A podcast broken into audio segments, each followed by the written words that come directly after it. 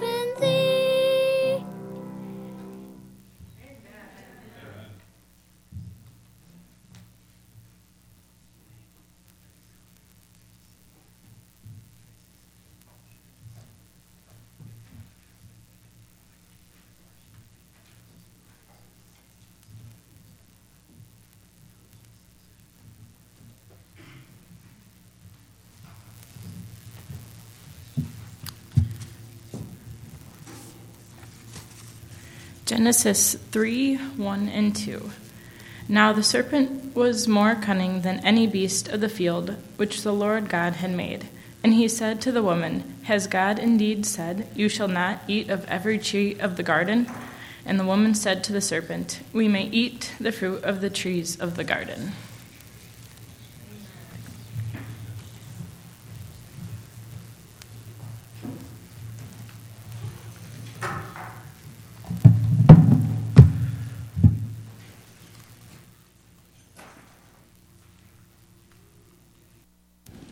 Good morning, church family.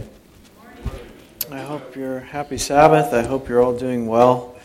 Um, it's been a while since I've uh, preached here. Uh, we had a little. We had our Wisconsin Academy um, the first Sabbath in in um, February, and so I feel like it's been a while since I've been in this format. But uh, praise the Lord, I'm really enjoying prayer meeting, and so seeing you all every week in some way uh, or shape or form has been a blessing for me. Um, today, the sermon is, uh, if you recall, maybe you don't recall, maybe you were here, maybe you were not here. Uh, last fall, when I first came, you know, as young, naive pastor, um, you, you come and you just think, finally, I'll be able to do all the sermon series that I've wanted to do. And so I, not, not thinking, I started a sermon series on faith.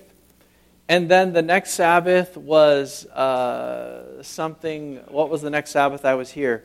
It was, um, oh, it was communion service. And then the next time that I was here, the third Sabbath in November, there was a guest speaker who had been prearranged before I came from the conference. And so I was like, boy, I really I really uh, messed that up by not looking ahead at the calendar. You don't just come in and get to do whatever you want, it's not what you think. And so, um, anyway, what I'm going to attempt to do is do a brief recap. I want to, because faith for me is so foundational for the Christian, God Himself said, um, begin, you know, the first place we find it is in Habakkuk chapter 2, where I was preaching from on that day that the just shall live by faith. And so faith became a very kind of, I'll say, important topic for me, and it's something that I studied and, and I wanted to know, I wanted to learn. So, what I'm going to attempt to do today is do that first sermon, I was establishing a definition for what faith is. And so I'm going to do a recap and reestablish that definition, hopefully in 10 minutes, and then I'll give you a condensed version of the second sermon, and then the next time I'm here, I'll be able to preach another, the subsequent sermon. So I'm going to attempt to do that. Pray for me, and uh, pray that uh, the words are understandable. So let's pray together and ask the Lord to be with us. Kind Father in heaven, we're so grateful one more time, Lord. Thank you so much for this beautiful day. Thank you for this opportunity to be here, to be able to gather together, to share one another, lift up one another's burdens. And uh, Lord, I just pray, Father, for the sermon this morning that it would be articulate, that it would be uh, conveyed in a way that is understandable and helpful, and that people would be drawn closer to Christ as a result. Thank you so much for always being with us, and I just pray for a double portion of your Spirit just now. We pray these things in Jesus' name. Amen. Okay, so real quick, you're going to get the fast version. Whenever I'm uh, whenever I'm outlining what faith is, or whenever I'm trying to establish a definition, I always use the same text. I used a couple of texts last time because it was an entire sermon. But we will start in Matthew chapter 8. So we're going to go to Matthew chapter 8, and then we'll go to our scripture reading after that. But when I'm establishing this definition, we're going to start here. Matthew chapter 8.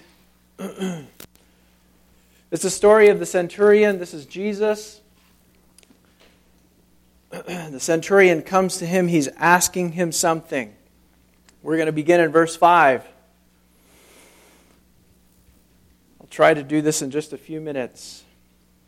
Matthew chapter 8, verse 5, and I'll begin and I'll read through 10 or so. Now, when Jesus had entered Capernaum, a centurion came to him, pleading with him, saying, Lord, my servant is lying at home, paralyzed, dreadfully tormented. And Jesus said to him, I will come and heal him. The centurion answered and said, Lord, I am not worthy that you should come under my roof, but only speak a word, and my servant will be healed. For I am also a man under authority, having soldiers under me, and I say to this one, Go, and he goes, and to another, Come, and he comes, and to my servant, Do this, and he does it.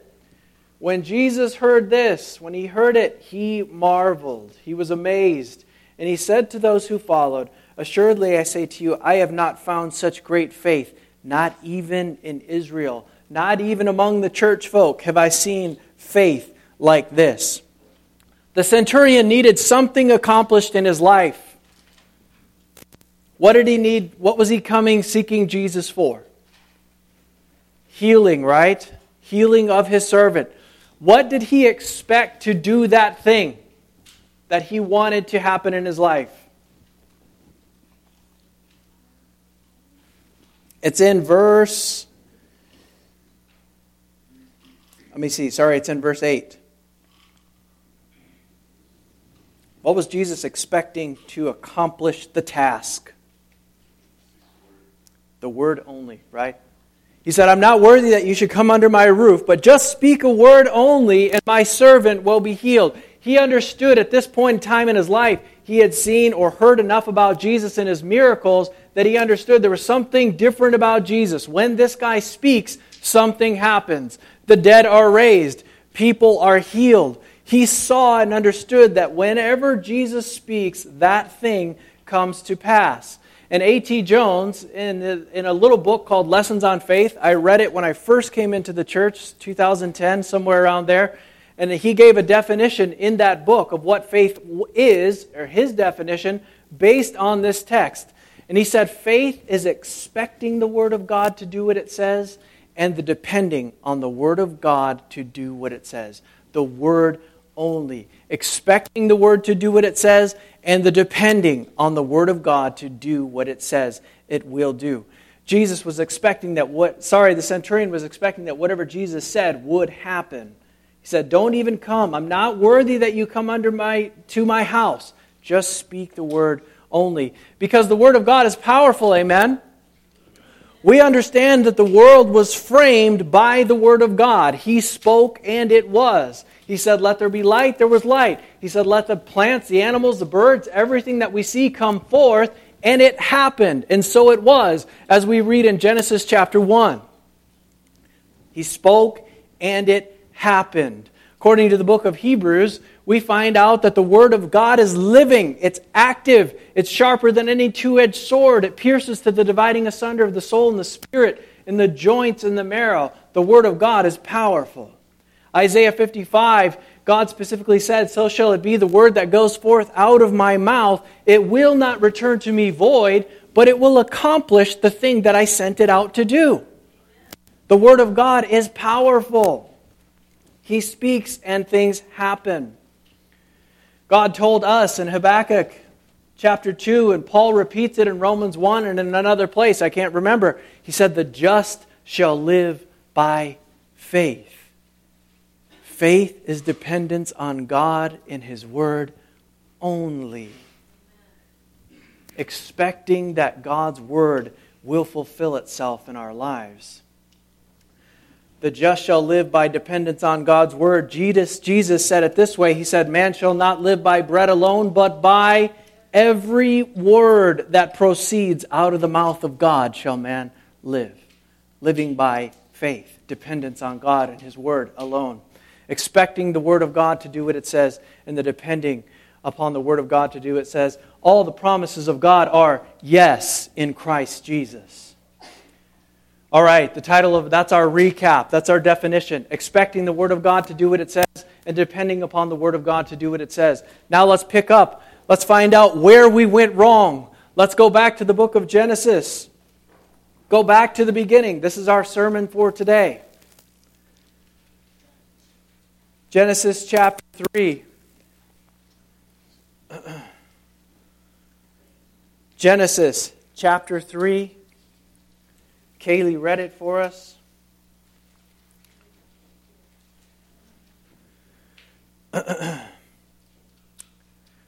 so we've learned that faith is expecting the Word of God, depending on the Word of God. Let's find out where our problems began. Genesis chapter 3. Now, by the time we're in Genesis chapter 3, the earth has been created. Everything's been made perfectly from the, the Creator's hand. Uh, directly, everything is perfect. The temperature is perfect. The, the weather is beautiful.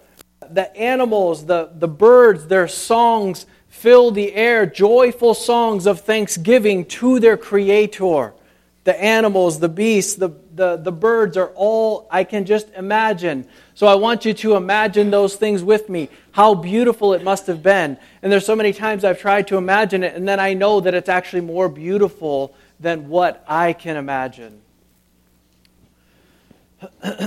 so picture in your mind what the earth must have looked like. Adam and Eve, they wake up and they have this glorious being telling them that by His Word, He made everything and that it's for them. He created everything by His Word. He's conveying in words how everything happened and that He's giving them dominion over it. I've created all of this for you, I'm giving it to you. Their first full 24 hours on this planet was a Sabbath spent with God. A beautiful place, a glorious place. If you ever wonder what God's attitude or what his demeanor is toward human beings, we can see the perfect world that he made for us. We can see the perfect sacrifice that he made for us. God never wanted us to experience the evil that we experience here, he wanted us to live forever. So let's pick up the story in Genesis chapter 3 and verse 1. You see, God is a God, we are told that God is love. In order for love to be love, there must be a choice. You must be making a choice to love someone. And in the garden, how shall I say this? In the garden, if, um, if there was no opportunity for Adam and Eve to show or choose to love God, then it wouldn't be love if there was no choice involved, right? And so and another thing, Satan would have been able to argue his case in the courts of heaven. Hey, you've never even given me a chance to show them something different. And so Adam and Eve had to make a choice whether or not they were going to love and obey God or love and obey something else. It's only love if there's a choice, and they're making the choice to choose God. And God is a God of love, He's not a God of force or coercion. So let's pick up the story. Now, I am going to be doing my own, I'll say, it's how I picture the story. Okay? I'm going to, I'm going to flesh it out that way. And as I work through the text, you'll see why I see it this way. So don't stone me for adding to the Word of God. Just hear me out, okay? We will get through this together, I promise. Chapter 3, verse 1. Now the serpent was more cunning than any beast of the field which the Lord God had made. And he said to the woman, Has God indeed said, You shall not eat of every tree of the garden? So I picture the scene. I picture the scene this way, and as we get down the verses, you'll understand, you'll see why I picture it this way. So Adam and Eve are in the garden, and I believe that Eve, at some point, they're not together at this point in time because this conversation is just happening between the serpent and Eve. But I believe at some point in time, she was in the garden and they were not together, clearly not together at this point. There would have been a, more than one person involved in the conversation. And I believe that she saw this being in the tree eating the fruit. And I believe that she as she there was some some moment of intrigue or something that went through her mind as she's looking at it. She is there's this a sense of wonder. There's a sense of intrigue because she's just been told in just a few verses before we don't know the time frame she's just been told if you eat this fruit you will die. So i think in her mind she is wondering what's going to happen to the animal She's wondering what's going to happen to the serpent. So I think there's an element of intrigue as she's standing there watching him.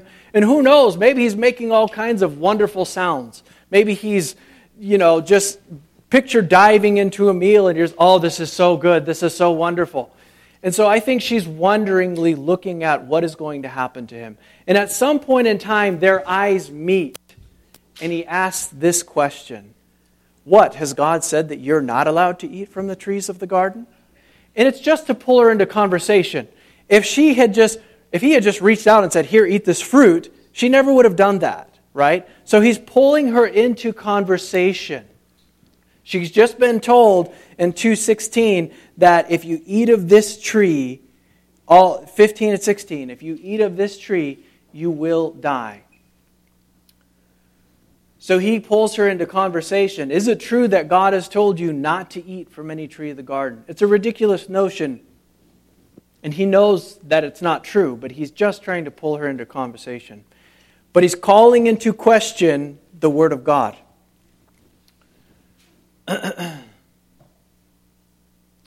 she responds. The woman says, verse 2 And the woman said to the serpent, We may eat from the fruit of the trees of the garden. Number verse 3. But of the fruit of the tree which is in the midst of the garden, God has said, You shall not eat it, nor shall you touch it, lest you die. Eve has done something intelligent here. It's, it's not true because God said, You can't what? Eat of it. And she has added, Don't even touch it, lest you die. So I don't know, but the devil could have capitalized on that at some point. But She's already done something that we, very, we see the Jews do throughout history. They create fences around commandments, okay? And so, like, uh, so in order not to break the Sabbath, they've got 500 other rules of what it means to not break the Sabbath. And so it became very obscure in people's minds, like, what is the actual sin here? You know, and, and by the time Jesus comes around, they're being condemned for rubbing grain in their hands because that's harvesting, right? And so they had lots of little rules. Eve does the same thing. She creates a fence around the commandment.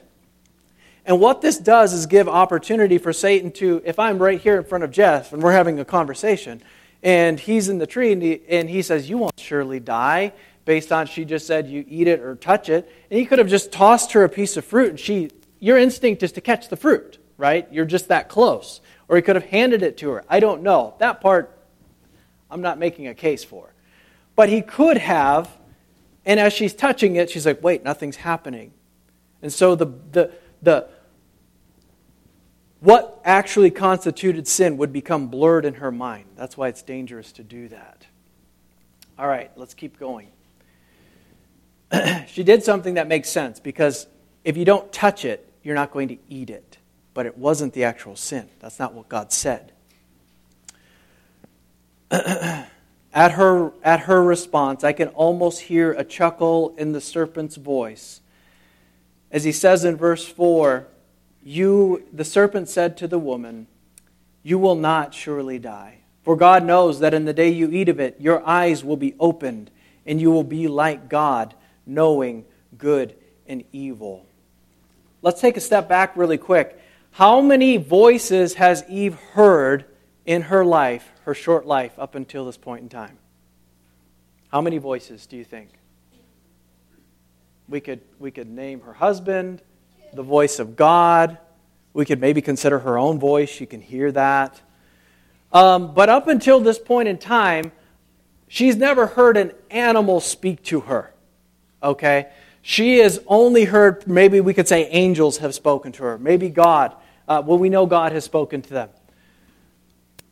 So she's never seen a creature speak at this point in time. Everything is really, relatively new to her at this point in life. But she's looking at a serpent. She's never seen an animal speak. She's looking at a serpent in a tree that is eating forbidden fruit that if you eat of it, you'll die. And he's not dying, he's actually speaking. So he's looking at her, and she's looking at him, and he's not being demoted. He's gone from a dumb, mute beast to now he is speaking. So, by all appearances, from her perspective, he hasn't, he hasn't gone downward in this scale of animal life, he's actually gone upward. He's ascended to a new level of he can now speak. so he has actually elevated his existence from eating the fruit. Satan tells her that if she eats the fruit, she will become like God. She will elevate her position as well. Not only will it not kill you, it's actually good for you. You're created in the image of God. What might happen to you if you eat the fruit? You will become like God Himself. And God doesn't want you to do that. So the Word of God tells her she will die, but her eyes, her perceptions, her, her senses are telling her that actually God is the one who is lying and the serpent is telling her the truth. Eve is truly being deceived by what she hears, what she sees. The serpent was not harmed, he's now speaking. What might happen to her if she ate the fruit? What power might she attain? Her eyes, her ears, her senses, her perceptions are telling her that the serpent is telling the truth. But what did the Word of God say? The Word of God says that she would die. So, was Eve, when she, we get to this point where she's considering and the conversation has moved on, is Eve walking by faith, dependence on God's Word, or is she walking by sight? By what she sees. By what she's making an intelligent decision based on what she sees, what her perceptions are telling her. And the reason I flesh the story out that way is because of right here in verse 6. Listen to what the Bible says. It is keying in on her senses for a reason. The Bible says, So when the woman saw that the tree was good for food, why did she think it was good for food? She's watching the serpent eat the fruit, and nothing bad is happening to him. It's focusing in on her senses that it was pleasant to the eyes and a tree desirable to make one wise. Why did she think it was going to make her wise? Because she saw the serpent eating the fruit and now he's speaking. She's thinking it's going to take her up a notch as well. A tree desirable to make one wise. There's a reason that the Bible writer is focusing on her senses because that's what she was depending on and not on the Word of God. So the tree desirable to make one wise, she took of its fruit and she ate, and she also gave to her husband who was with her in the garden, and he ate. She saw that it was good, that it was pleasant to the eyes, that it was desirable to make one wise. Her senses and perceptions told her that everything was okay.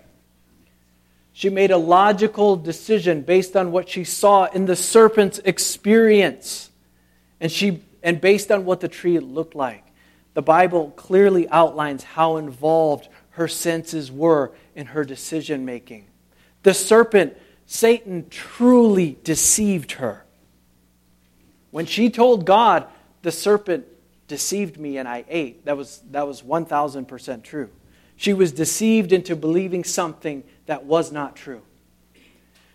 She walked she was walking by sight, by what her own mind, by what her eyes, by what her ears were telling her, not based on the word of God. Faith is depending on the word of God only, and she ended up depending on herself and her own reasoning capabilities. The serpent was tempting her to do that. Faith is living by every word that proceeds out of the mouth of God, depending on it to come to pass. From this point, from this point in the garden, humanity has tripped over this problem, trusting our own logic, trusting our own senses over the Word of God. Over and over and over and over again. This issue, this has been since that point, and will be a pivotal issue for us in our Christian experience. Let's think about a couple of more stories. During the time of Noah and the flood, the Bible outlines this over and over again for us. Over and over, these stories of people trusting their own senses over the Word of God. During the time of Noah and the flood, God said, you know, in X amount of time, there's going to be a flood coming. You need to build an ark for the saving of humanity. so, Noah and his family acted in faith, believing that the Word of God was going to come to pass. So, their faith led them to action. What was that action? Building an ark because God said so. God told them to do that. That's right following what God asked them to do. However, the fact checkers of Noah's day said what? A flood is impossible. We've never had a flood before. We don't need to worry about that. Right? We can trust our own senses because we've never experienced it before, so we don't need to we don't need to prepare for this. So they trusted themselves over what God said. And we know the result that only 8 souls acted in faith and got on that boat. And God started all over with eight people. A worldwide flood was not possible, according to the fact checkers of Noah's day. Think about the story of Abraham. God said to Abraham and Sarah, You're going to have a son. He's going to be, through him, the lineage of the Messiah is going to come. All nations of the earth are going to be blessed after X amount of years of nothing happening, no son coming, what do Sarah and Abraham do? They do something that makes sense to them, right? Let's get a younger woman. Forgetting that God's word is able to fulfill itself, regardless of circumstance, regardless of what we think is right or wrong. And so Abraham and Sarah, they conjure up this plan maybe, you know, maybe we'll just, we'll do what makes the most sense to us. And so they get another woman involved, and it creates a lot of problems for the family. But God said it's through Sarah that the son is going to come. And it didn't make any difference how old they were because God's word, if He speaks, that thing will come to pass. And He spoke and said, You are going to have the son. They made a logical decision based on their circumstances, based on their perceptions. Age and circumstance do not hinder the Word of God from coming to pass. He speaks things into existence. And as we depend on His Word, as we align ourselves with that Word, we experience that power in our own lives. That's what living by faith is. It's expecting God's word to come to pass, and we'll flesh that out more next time. Abraham and Sarah walked by sight, not by faith. They were not depending on the word of God, they were depending on themselves and their own logic. What about the children of Israel when God brought them to the promised land and the 12 spies were sent out? God said, Go in and take the land. What did they do? They went, surveyed the land. They said, It is truly a wonderful, beautiful place. It is a land filled with, flowing with milk and honey. But when they saw the people of the land, their eyes, their senses told them what? We can't, we can't take this. We are, we are like grasshoppers in their sight. Forgetting what God said forgetting that the power was not based on what they could do, but it was based on the command to just get in harmony with the command, and the Word of God would fulfill itself. But they trusted, again, human beings doing what we do, what we've done all the way back from the time of Eve, trusting in our own senses, trusting in what our eyes and ears are telling us, and making a logical decision based on that. Forgetting the power in the Word of God itself. This issue of trusting ourselves, trusting our own judgment, or having our circumstances dictate our lives, rather than depending on the Word of God, has plagued us as human beings since the fall. We see it time and time in the Bible, and we see it today. in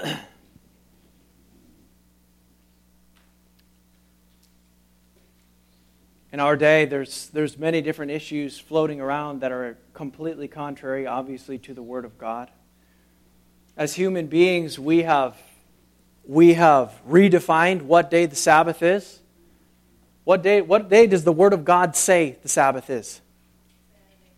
The seventh day.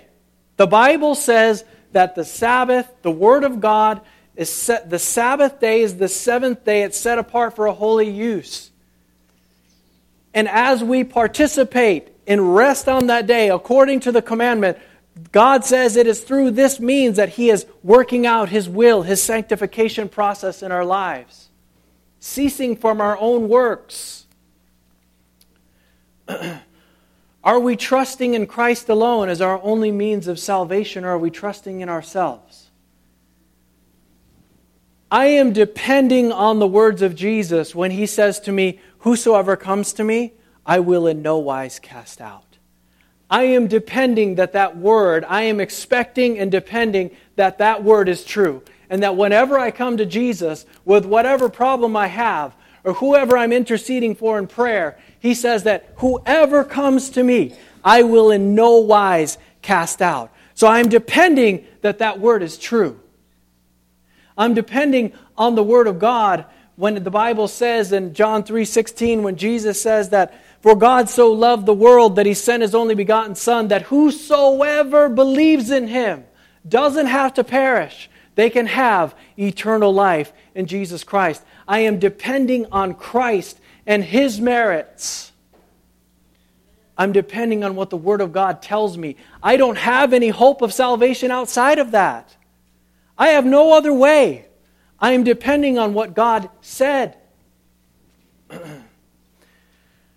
I'm depending on the words of God in John in 1 John chapter 1 verse 9 he says if I confess my sins he is faithful and just to forgive me and cleanse us from and cleanse us from all unrighteousness. I might be misquoting that. I am depending on those words that God is faithful in keeping His word.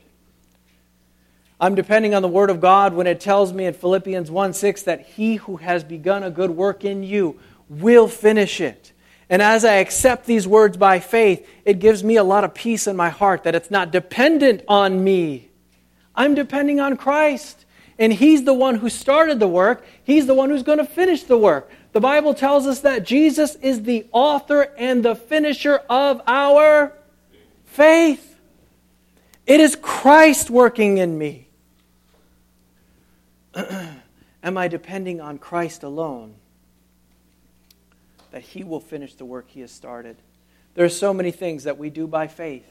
Tithing is an act of faith. We're depending on the Word of God, what it tells us, that if we bring our tithes into the storehouse, He'll pour it out on us such a blessing that we won't be able to receive it. It's an act of faith. I am expecting the Word of God to come to pass in my life. We observe Sabbath by faith because we're expecting, believing, and depending that the Word of God is true. There is no, there's no reason for the weekly cycle outside of what God said. We have a moon cycle. We understand that that's how long it takes for the moon to go around the earth. We have the, a day. That's how long it takes for the earth to spin on its axis one time. We have a year. That's how, many, that's how long it takes for the earth to go around the sun. But the only reason that we have a week, a seven day week, and a Sabbath at the end of it is because God said so. That's it. And I am depending on that, not on my own logic, not what human beings created somewhere throughout the ages that made sense to them because Jesus resurrected on this day. So this must be the new Sabbath. People depending on their own logic again. I'm not depending on that. It has been nothing but a failure for us all along the way. I am depending on the Word of God only.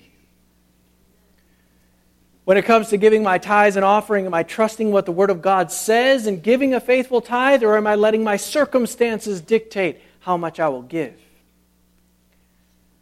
Tithing is an act of faith. Living by faith is complete dependence on God and what His Word says.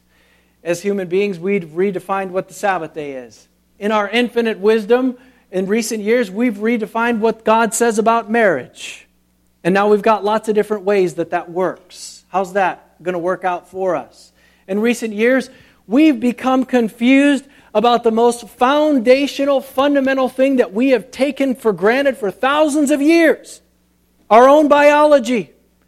Because the Bible says, God said in Genesis 1 26 and 27 that He made us in His image, male and female. He created us in His image. And now, the, the rebellion in humanity is so strong in the carnal nature that human beings are rebelling against their own biology. We're redefining based on what we think and what we feel, based on our senses. It's nothing new. It's the same thing that Eve was tempted to do in the garden. We're just doing the same thing over and over again. I don't know about you, but I want to depend on God's word. From this first deception, Satan has been pretty much successful in every lie he's ever told since. We're told we're, we're at a point in human history in which the hatred for God and rebellion against Him is so strong that we're rebelling against what we are. We've become our own mini gods, and we get to decide exactly as Satan said. You eat the fruit, you'll be like God. You get to order your own life. It hasn't been good for us. Sin was a bad thing to do. I don't know about you, but I want to live by faith. I want to live by God's word alone. I want His word to continue to transform my life and bring me back into harmony with who God intended for us to be. We were designed and created to reflect the character of God. Not what, we're, not what we see going on in our world today, all of the evil that is happening. I want to cling to His promises to see and experience His power in my life. Is that your desire today? Amen. Amen. Will you please pray with me?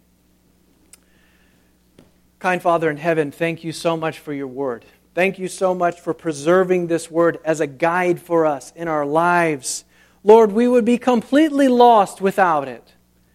Thank you so much for, for giving us hope. Thank you so much for, providing a means of salvation. Thank you so much for being the loving creator that you are.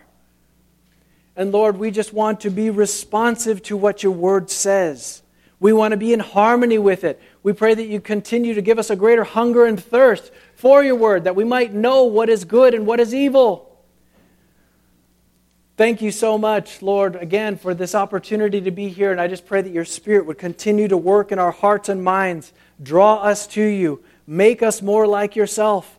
Help us to reflect you more fully every day. We love you. We thank you. We pray these things in Jesus' name. Amen.